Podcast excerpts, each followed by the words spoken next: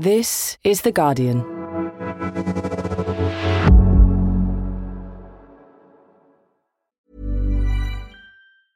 Tired of ads barging into your favorite news podcasts? Good news. Ad-free listening is available on Amazon Music for all the music plus top podcasts included with your Prime membership. Stay up to date on everything newsworthy by downloading the Amazon Music app for free or go to amazon.com slash news ad free. That's amazon.com slash news ad free to catch up on the latest episodes without the ads. Normally, being a little extra might be a bit much, but not when it comes to healthcare. That's why United Healthcare's Health Protector Guard fixed indemnity insurance plans, underwritten by Golden Rule Insurance Company, supplement your primary plan so you manage out of pocket costs. Learn more at uh1.com.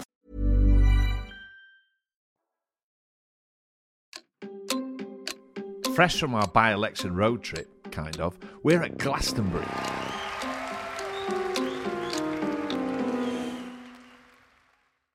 The Glastonbury Festival has a long association with the political left and a tradition of hosting events where people can hear from politicians and activists and participate themselves in debates. Thank you so much for coming. This is the biggest crowd in the left field so far this year. This year, in one of the events I chaired, Andy Burnham spoke in the left field tent about how the UK's political system needs to be radically changed. There's a reason why we're such an unequal country, and it's hardwired for inequality. And so I'm saying, yeah, uh, I've come to the view a complete rewiring of Britain is what we need. And in the Green Futures field, Ed Miliband shared his thoughts about climate activism in a world of huge corporate lobbying. popular movements that push for change and say this is our future, we want action on climate are important. Three days in the political corners of Glastonbury gave me a strong sense that things are shifting as Boris Johnson's government falls apart. But I also got the feeling that the forces that oppose the Tories still have a vast amount of work to do. I'm John Harris, and you're listening to Politics Weekly UK for The Guardian.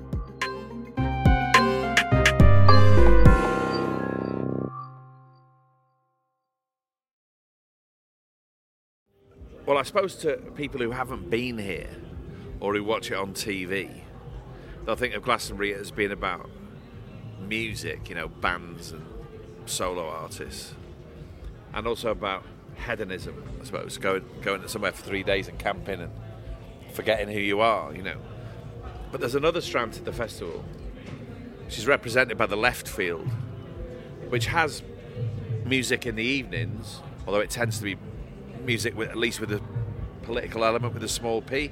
But also there are debates and, and these big sort of participatory sessions during the day. And what that reflects is something that goes back into Glastonbury's history, which is Glastonbury, for at least its first 20 years, was understood as being a, a, something to do with the political left. It was started or became a festival for the campaign for nuclear disarmament to raise money, and it had all these associations with the political left, not the Labour Party, but in some mixture of the sort of traveller community and um, environmental politics, you know, the sort of the counterculture of politics. And that's still here. So there are a lot of people who come here to spend at least some of their time talking about and sort of doing politics. I can't believe I've just been told to accost Andy Burnham in his shower queue, deprive him of his morning freshener. rights. It's basic human rights, the right to a shower, isn't it? It's not right. Andy Burnham, good morning to you. How are you? Just talking to Billy Brown. Right, you're fresh and ready to go now. I am actually, yeah. yeah. Yeah, that's better. So there's no there's no uh, there's no opening s- small talk here, Andy. We'll have to get straight to it, right? You you have come here to probably talk in the starkest terms yet about something you've been talking about for a fair while, which is that politics and our system of politics and power is broken. Yeah, we don't just need a change of government, we need a change of the system of government in Britain. And, you know, I've had a long journey to get to this point. As you know, you know, uh, 16 years as an MP, I've seen Whitehall, I've seen the sort of town hall side of things uh, now. It doesn't work. There's a reason why we're such an unequal country, and it's hardwired for inequality. And so I'm saying, yeah, uh, I've come to the view a complete rewiring of Britain is what we need. So you don't solve those questions of poverty and inequality and some of those economic questions unless you change our system of power, right? That's Yeah. The problem. okay. But how do we change it? So I would, as a starter for 10, I would put on the table three things. First, I've come to the view that we need proportional representation for the Commons. An elected Senate of the nations and We're regions getting rid of the House of Lords. to get rid of the House of Lords. I mean, this day and age, 21st century, unelected people making our laws. Totally. Oh, Ian so Botham, it's, Evgeny Lebedev. it's unbelievable. It's farcical. It is farcical. Oh, so you're getting we're getting rid of the House of Lords. We're getting PR. What's the, what's number three? Devolution's number three. Maximum, Maximum devolution. devolution. Yeah, to the regions of England and the nations. So we would have new what uh, uh, structures of government whereby there were elected regional bodies and regional No, government no, no, for England. no. Go through the combined authorities that are being created. I Right, that's the- regional the, government. The government got but it's that. regional government for England. Yeah, it's city regional government. Now, in pursuit of this, you are going to talk about the necessity of Labour cooperating with other parties, right? Yeah. Uh, so it would cooperate with the Liberal Democrats and the Greens. That's part of your vision. Yes. What about the SNP and Plaid? I think all of them. Uh, because if you're going to rewire Britain, Yeah. you're going to have to have a consensus behind it. Wait, but are you envisaging a, a, a coalition of parties set on changing the political system of the left and centre left, really? So I'm not- or I'm- is it anybody who wants to come apart from the BNP? Well, no, it's it's of the uh, left and the centre left to begin with. That's where you start, uh, and that's where the discussion should be. And, but if, I'm but if the an S, but if the SNP and Plaid wanted to be involved as well as the Greens and the Lib Dems, Yeah, you're open to o- that. On the specifics that I've mentioned, the three specifics that I've mentioned PR for the Commons, elected Senate of Nations and Regions, more devolution. If we can get agreement between people on those three things, then why not? Let's get that agreement and get it on the table now. And I'm not talking about an electoral pact, by the way. Not, that was the next question. I'm not talking about secret deals behind. I think it's better to bring this out in the open, Yeah. a program for political change that is agreed Okay. ahead of an election. But but we're not going to get the kind of change that you're talking about on the basis of the cooperation you'd like to see, unless we get more non-Tory MPs. That has to be part of it, right? And in a seat like Tiverton and Honiton, we've just seen it, right?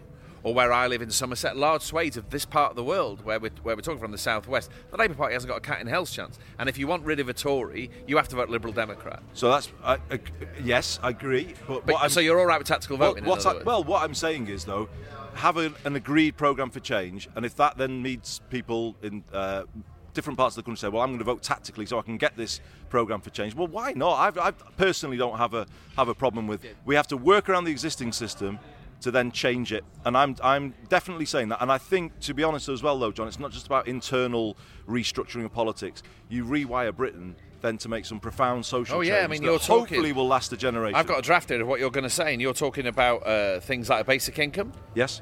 a huge program of house building. Yeah, housing is a human right in UK law. Nobody in this country can have a good life without uh, secure, safe housing. Social care and NHS terms. I've always argued that, and I will continue to argue that. How can somebody with dementia be treated differently from somebody with cancer? Uh, it's immoral, in my view. Uh, yes, and renationalisation of rail. I mean, you know, we're all living through the, the rail strikes. It's, it's quite frankly obscene. okay, that- here's the thing though. You you were quite straightforward in your support for the RMT and what they're trying to achieve for people who work on the railways, right? Yeah. I saw that on Twitter. Yes. Why is so much of the Labour Party and the upper reach of the Labour Party so weird about something as simple as that? I think it goes back to the very first point I made, and I'm not, you know, castigating them because I understand the pressures when you're in that Westminster system, and I've been there and I've, I've kind of felt those pressures. When you have this kind of concentration of power, as we have in this country, the media pressure on that system is intense. Yeah, but the world's changed self-evidently. I mean, he's on the prior to last week. Mick Lynch was an unlikely folk hero, you could argue, right? And look what he's done. Yeah, And look at what it's He's- meant for the level of public support for the train I think strike. there's- there's a simple thing here, isn't it? The trade unions have a job. Labour should always support the trade unions in doing their job, which is to stand up for working people, uh, but don't get involved in the detail of the negotiation. I mean, support the principle, uh, and you know that for me is a is a simple thing. So, uh, right, I'm going to ask you one sort of uh, stereotypical media question. Keir Starmer's not going to do this, is he? What you're talking about? Well, I see it as my job, given that I've got more latitude these days, perhaps than anybody in Westminster, just to put things out there. I'm not doing it in a threatening way to anybody. It's not a leadership bid.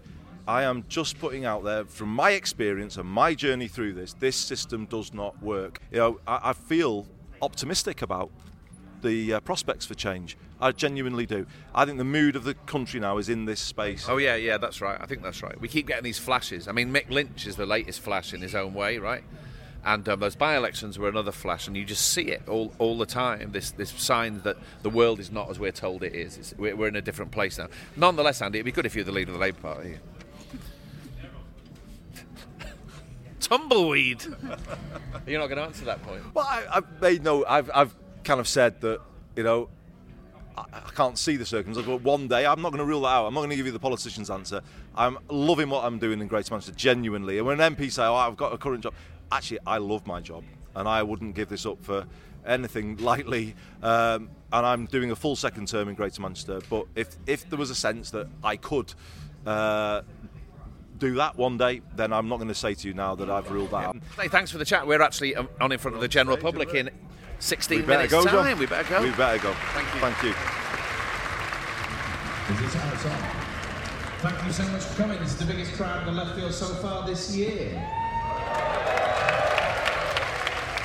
He's now the mayor of Greater Manchester, and he's got very strong, tasty things to say today about how politics and our political system has got to change. You know him, he's Andy Burnham.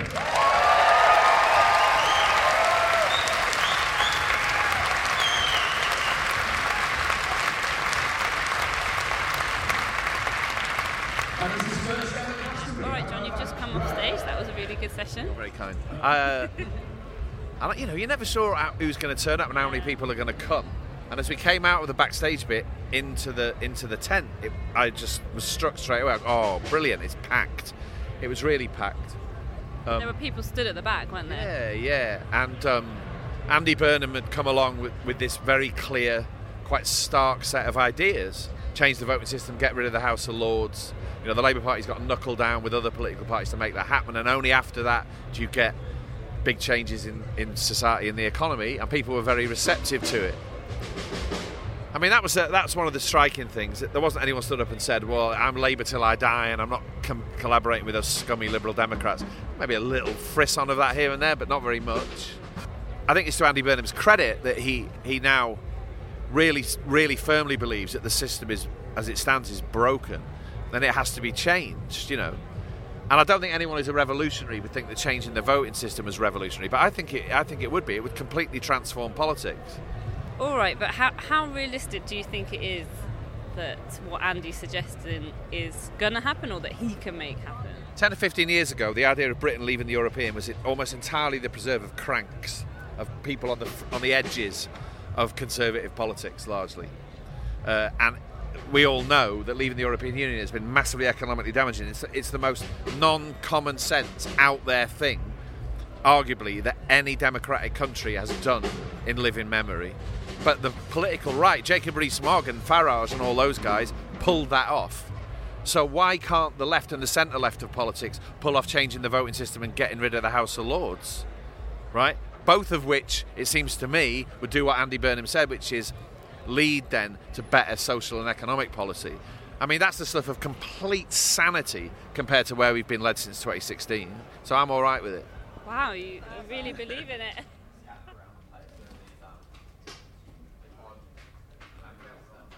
The Left Field was created by the singer and activist Billy Bragg, and it's been going since 2002. Just before a session about the cost of living crisis, I bumped into Zara Sultana, the MP who's a rising star of the left of the Labour Party and one of the youngest members of Parliament. It's a strange political moment, I think, right now. Is you've got sort of half what you need for a change moment, which is the government falling apart, right? But the other half, well, it's, it's sort of about the political centre left and the left, and it's some of it's most of it's arguing about the Labour Party, but it's also about other parties. You know, our side of it, broadly speaking, hasn't really got its act together. The government's falling apart, but there's something missing. To be able to have the change that we need, we need to have strong trade unions because they're at the forefront of combating inequality. And yes, you can get it through government policy, but when we look at what the trade union movement, the labour movement have won for working people from, you know, I would say the minimum wage, sick leave, maternity leave, everything comes from, from the struggle of workers. It's a deep thing, this, because it run it runs through the entirety of recent Labour Party history, in the sense that in 2017, Jeremy Corbyn arguably might have made some progress on that score, but it wasn't enough to win. Right? There is a there is a big issue about political alienation. Young people have had a rotten deal for a very long time, and personally, as one of the youngest MPs in Parliament, I feel I'm 28.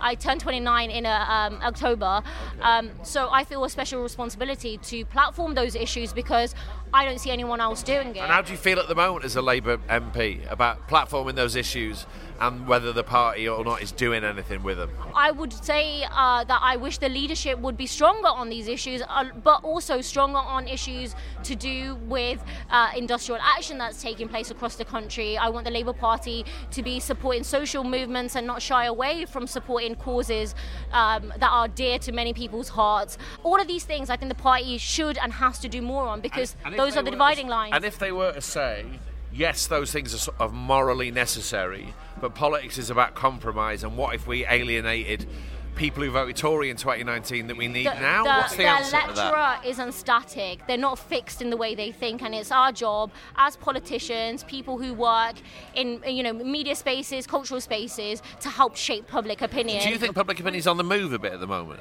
the vast majority of the public are supporting RMT strikes, um, and they are because everyday people, whichever industry they work in, know that the economy isn't working for them, and they can see in the struggle and the, the demonization of trade unionists and those who are simply saying, actually, we don't want to have job losses, we want to be able to have the pay that pays the bill so we're not having to go to food banks and we need to have terms and conditions that don't make us vulnerable to fire and rehire. Everyone agrees with those principles and they would want that to be something that they also have those protections. So in that struggle they see they see their struggle and it's one and the same.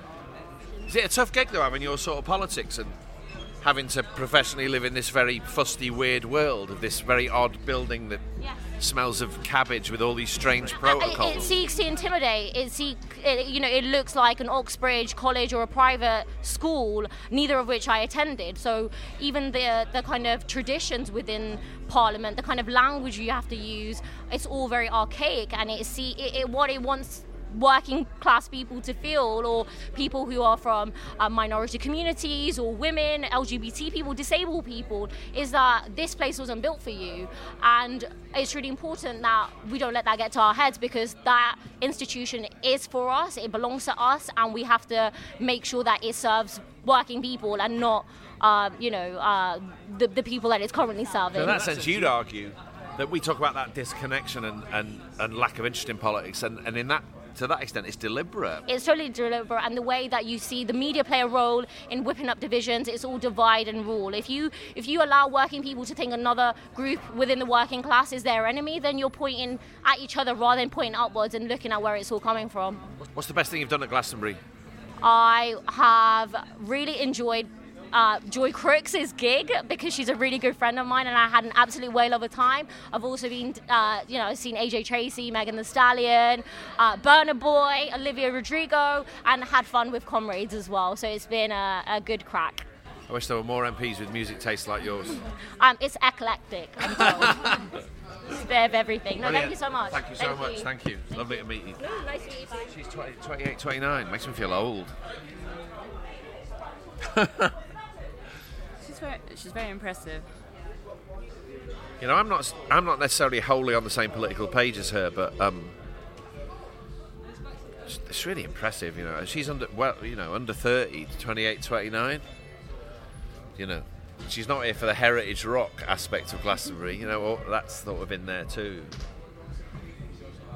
It's quite. A, it's interesting. It? She sort of mixes very modern politics with quite traditional politics, talking about trade unions and workers' struggles and all that, and then mixed up with this more 21st century view of things. But the point is, maybe all that stuff about workers' struggle might turn out to be updated and relevant to the 21st century. Maybe that's all on its way back. I mean, that's the that's maybe the meaning of Mick Lynch becoming in, a, in a weak flat becoming this big media presence. We're not in Westminster now, are we? We're really not, and it's better that we're not.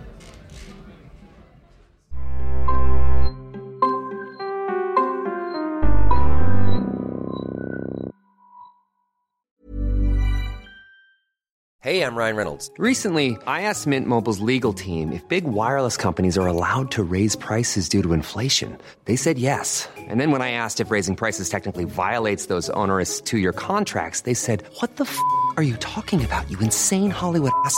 F- So to recap, we're cutting the price of Mint Unlimited from $30 a month to just $15 a month. Give it a try at mintmobile.com slash switch. $45 upfront for three months plus taxes and fees. Promo rate for new customers for limited time. Unlimited more than 40 gigabytes per month. Slows. Full terms at mintmobile.com. Tired of ads barging into your favorite news podcasts? Good news. Ad-free listening is available on Amazon Music for all the music plus top podcasts included with your Prime membership.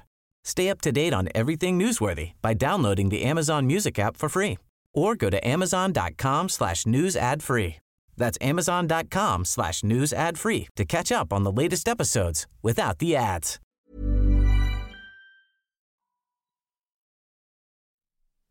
Our next stop is the Green Futures Field, where I'm chairing a conversation with Ed Miliband, the Shadow Secretary of State for Climate Change and Net Zero.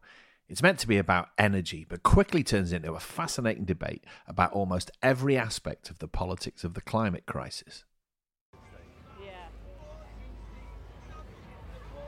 So what, where are we? Green Futures. What do we know about what do we know about Green Futures? Green Futures is a part of the Greenfields, which is much bigger. The Greenfields has, has been a thing for as long as I've been coming to Glastonbury, I think. Which shows you that, as well as nuclear disarmament, which is its big cause traditionally, uh, the environment, and then once that became the key part of the climate, uh, the environmental agenda, climate, the climate emergency and climate change, it's just sort of been built here. It's the most visible bit of politics you get here. I mean, all the stuff we've been going on about in there about housing and workers' rights and that, some of that is here and always has been, but the green thread of Glastonbury is really strong. And um, this is the, the speakers forum at the green, in the Green Futures Field, which is run, at least partly, by uh, a guy called Shane, who's one of my, I think he represents me in Somerset County Council. He's one of my local Frome Green Party councillors. Wow. He's calling me now, I think. Okay, Probably it's a very panicking. exciting event. Um, I'm really, really delighted to be able to welcome Ed Miliband, Shadow Secretary for Climate and Net Zero, and John Harris from The Guardian. And I'll hand over to John now. Thank you very much. It's lovely to be here. It really is. Um, I, uh, as some people here may know, I'm a writer. I also make films. I'm a podcaster as well. I, I've- I am too, That's true. That's true. I'm not the MP for Doncaster North. So I'm sitting with Ed Miliband. We've just done an event at the Speakers Forum in the Green Futures Field, which I thought was fascinating because we there was a lot of audience participation, wasn't there? There were a lot of points and arguments and questions made from people who aren't involved in mainstream politics, and some of them don't have that much time for mainstream politics. And as much as anything, you're making the case for your involvement in mainstream politics. It'd be brilliant if you if you and people in similar positions to you did one of those every week, wouldn't it? I would definitely do one of those every week. Oh, all right, we might take you up on that. I mean, I really loved it. Honestly, to be honest, I come to the end of it and I think, okay, so there is a point in me being in politics. Really? Yeah. What? Just that hour? You feel sort of reaffirms you in your. Well, it re-energizes me. Wow. It definitely re-energizes me. Okay, talking of energising, Andy Burnham um, has been here today. He did an event which I chaired only like an hour and a half ago, and he has said that he thinks that the Labour Party needs to start talking about changing the political system and how it works. And he says there are three key things that he thinks need doing. The electoral system needs changing. It means it needs we need proportional representation. We need to get rid of the House of Lords, and we need thoroughgoing devolution to push power down as far as it can conceivably Agree, go. agree, away from agree. So you're all right with PR two? Yeah. I I think I think the, it's important to say why because look, our system is just obviously unfair, disenfranchises people, and I don't think it. I don't actually think it contributes to pro- progressive change. I think the idea that, well, you know, we can just elect a, la- a majority Labour government and then it will be all, you know, fine. I want a majority Labour government, but I don't think it's a fair system, and I don't think it's a good system for progressive politics. Talking of which, I mean, the government we've got is in absolute disarray, constantly it seems. But my sense being out there, we were in Wakefield reporting on the by election the other week, is that the level of enthusiasm for the Labour Party isn't. Uh, isn't there to the extent that you'd expect it to be necessarily, you know, and Boris Johnson screwing up is part of the change we need, maybe. But the other the other point is people are going to have to feel a lot more engaged and enthused by Labour politics, and it doesn't feel like that. Yeah, that is what that is right. I think that you know. I think what's happened. With the music is the music is playing in the French- background. Some French disco. I think It's quite hard with French disco in the background. Uh, um, so this is the first time I've answered this kind of question with French disco in the background. Let me say to you. Um, so I think I think we do need to enthuse people, um, and it's a collective responsibility. And why aren't you enthusing people? Well, uh, hang on. I'm not saying we're not enthusing people. I'm saying that we do need to. I, th- I think it's been a, a journey back from 2019.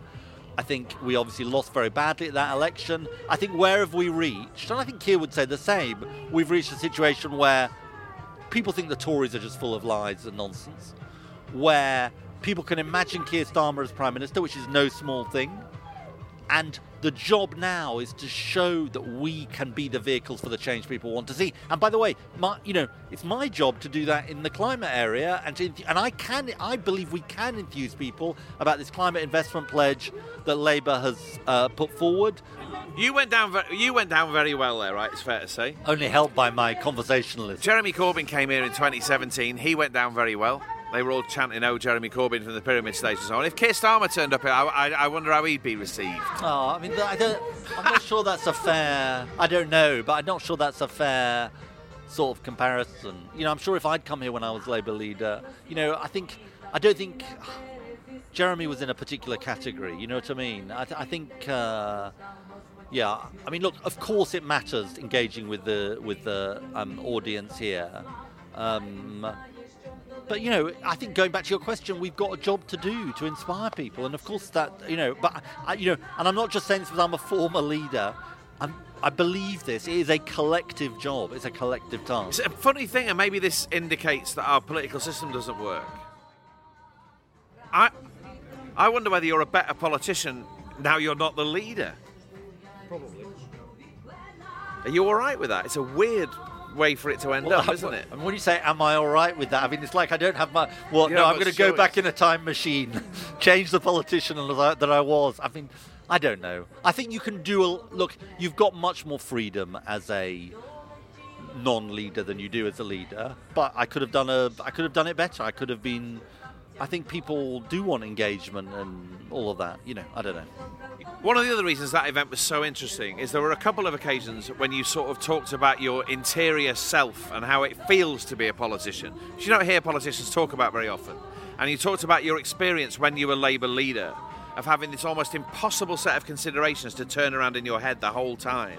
That if anything happened or you said anything, oh God, how will this play here? What's uh, is this going to be another way for the Daily Mail to monster me and all that? And if you're not careful, I suppose, I don't know whether that's paralysing, but it certainly gets in the way of all sorts of things, right? And that was then, and this is now. And and are you have you recovered? I suppose is what I'm asking you. what do you mean? Well, it must be. It's an impossible way to live. What being leader of the Labour Party? Yeah. I'm a work in progress. I think I would say. You know, um, look, I think it is a quite. I mean, it was. Bo- it's an experience that I wouldn't. I don't regret. I mean, I regret losing, but I don't regret having the experience of having been leader. I'm, I regret some of the things that I did or didn't do. I mean, I wish I'd been bolder. That's you know generally what I feel. Um, uh, but there is a sort of degree of trauma associated with it, probably. You know, um, and when I say sometimes say Because you can't be yourself. I suppose that's what I'm asking you. Very often you cannot be yourself. Well, maybe that's part of it, but also frontline politics is hard. You know, and when I say when I said in the meeting we were in just now, conversation, you know, the reason I'm in this is because of climate and because of the chance to do something really important, despite the you know challenges of frontline politics. What I mean is, it's kind of like being a frontline politician has, you know, there are a lot of harder jobs in the world, all that, but it, you know, there's quite a lot of exposure and you know all of that stuff, which I don't, which I don't love. But it's still worth it. Well, I mean, look, partly what you like, what I liked about that event, candidly, is if you feel you're making an argument to people that they kind of get what you're saying, you think, well, I'm making some headway here.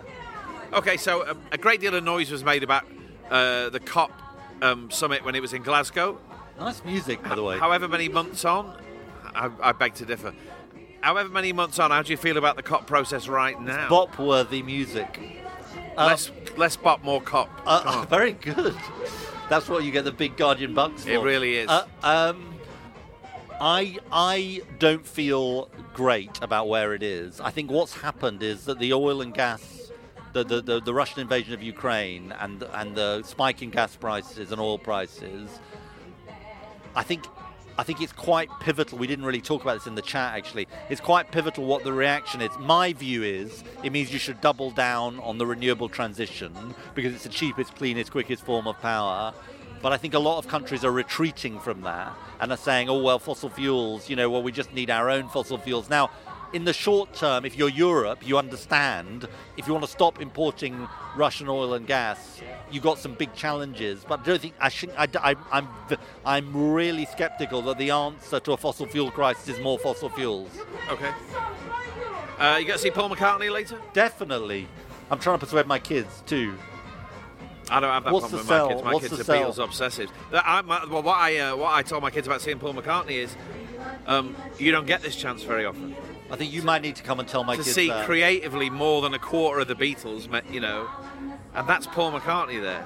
To my mind, you know, it's like I wasn't interested in the Platinum Jubilee, but it's my Platinum Jubilee. Okay, you it's something about it's something about memory and history. Well, I and was this tr- person being in the same field as all I was people. trying to say that to them, but you might They'll probably say. "God, Dad, that sounds boring." Yeah, more or less. Or he's got great tunes. Right, brilliant. This summer is sort of um, really rearing up as quite a, quite an interesting, tantalising, but also frustrating political moment. I think because some of the job of a political journalist is you have to sort of sense whether or not we're in a change moment, which which the basis of that is that the government has to change.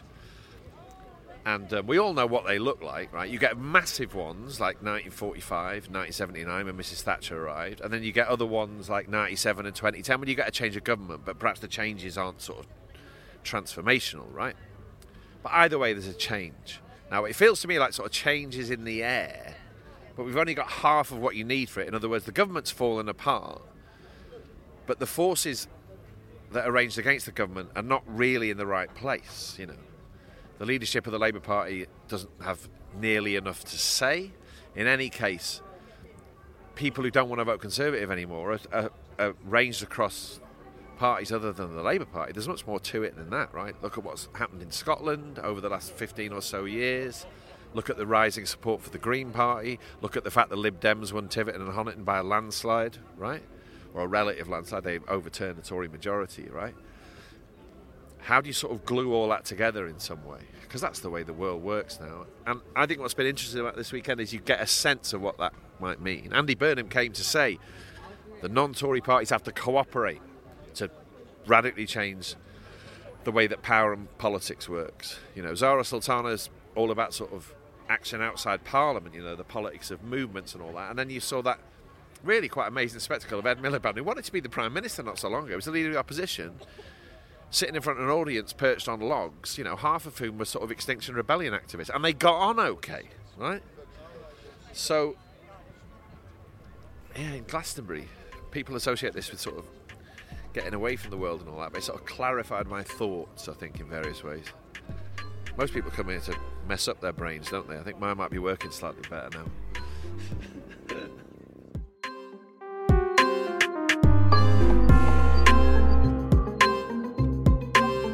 Thanks for listening. I hope you enjoyed today's episode. If you did, make sure you subscribe to Politics Weekly UK wherever you get your podcasts, and even better, leave us a review, preferably a nice one. This episode was produced by Frankie Tobi, the sound was by Solomon King, the music was by Axel Kacoutié, and the executive producers are Maz Ebtehaj and Nicole Jackson.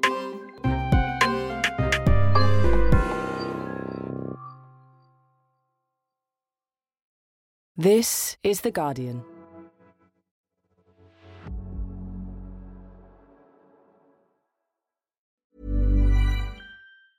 Tired of ads barging into your favorite news podcasts?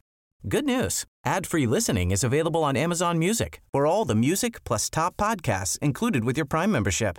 Stay up to date on everything newsworthy by downloading the Amazon Music app for free or go to amazon.com slash news ad free. That's amazon.com slash news ad free to catch up on the latest episodes without the ads. Spin your passion into a business with Shopify and break sales records with the world's best converting checkout. Let's hear that one more time. The world's best converting checkout. Shopify's legendary checkout makes it easier for customers to shop on your website, across social media, and everywhere in between. Now that's music to your ears. Any way you spin it, you can be a smash hit with Shopify. Start your dollar a month trial today at shopify.com slash records.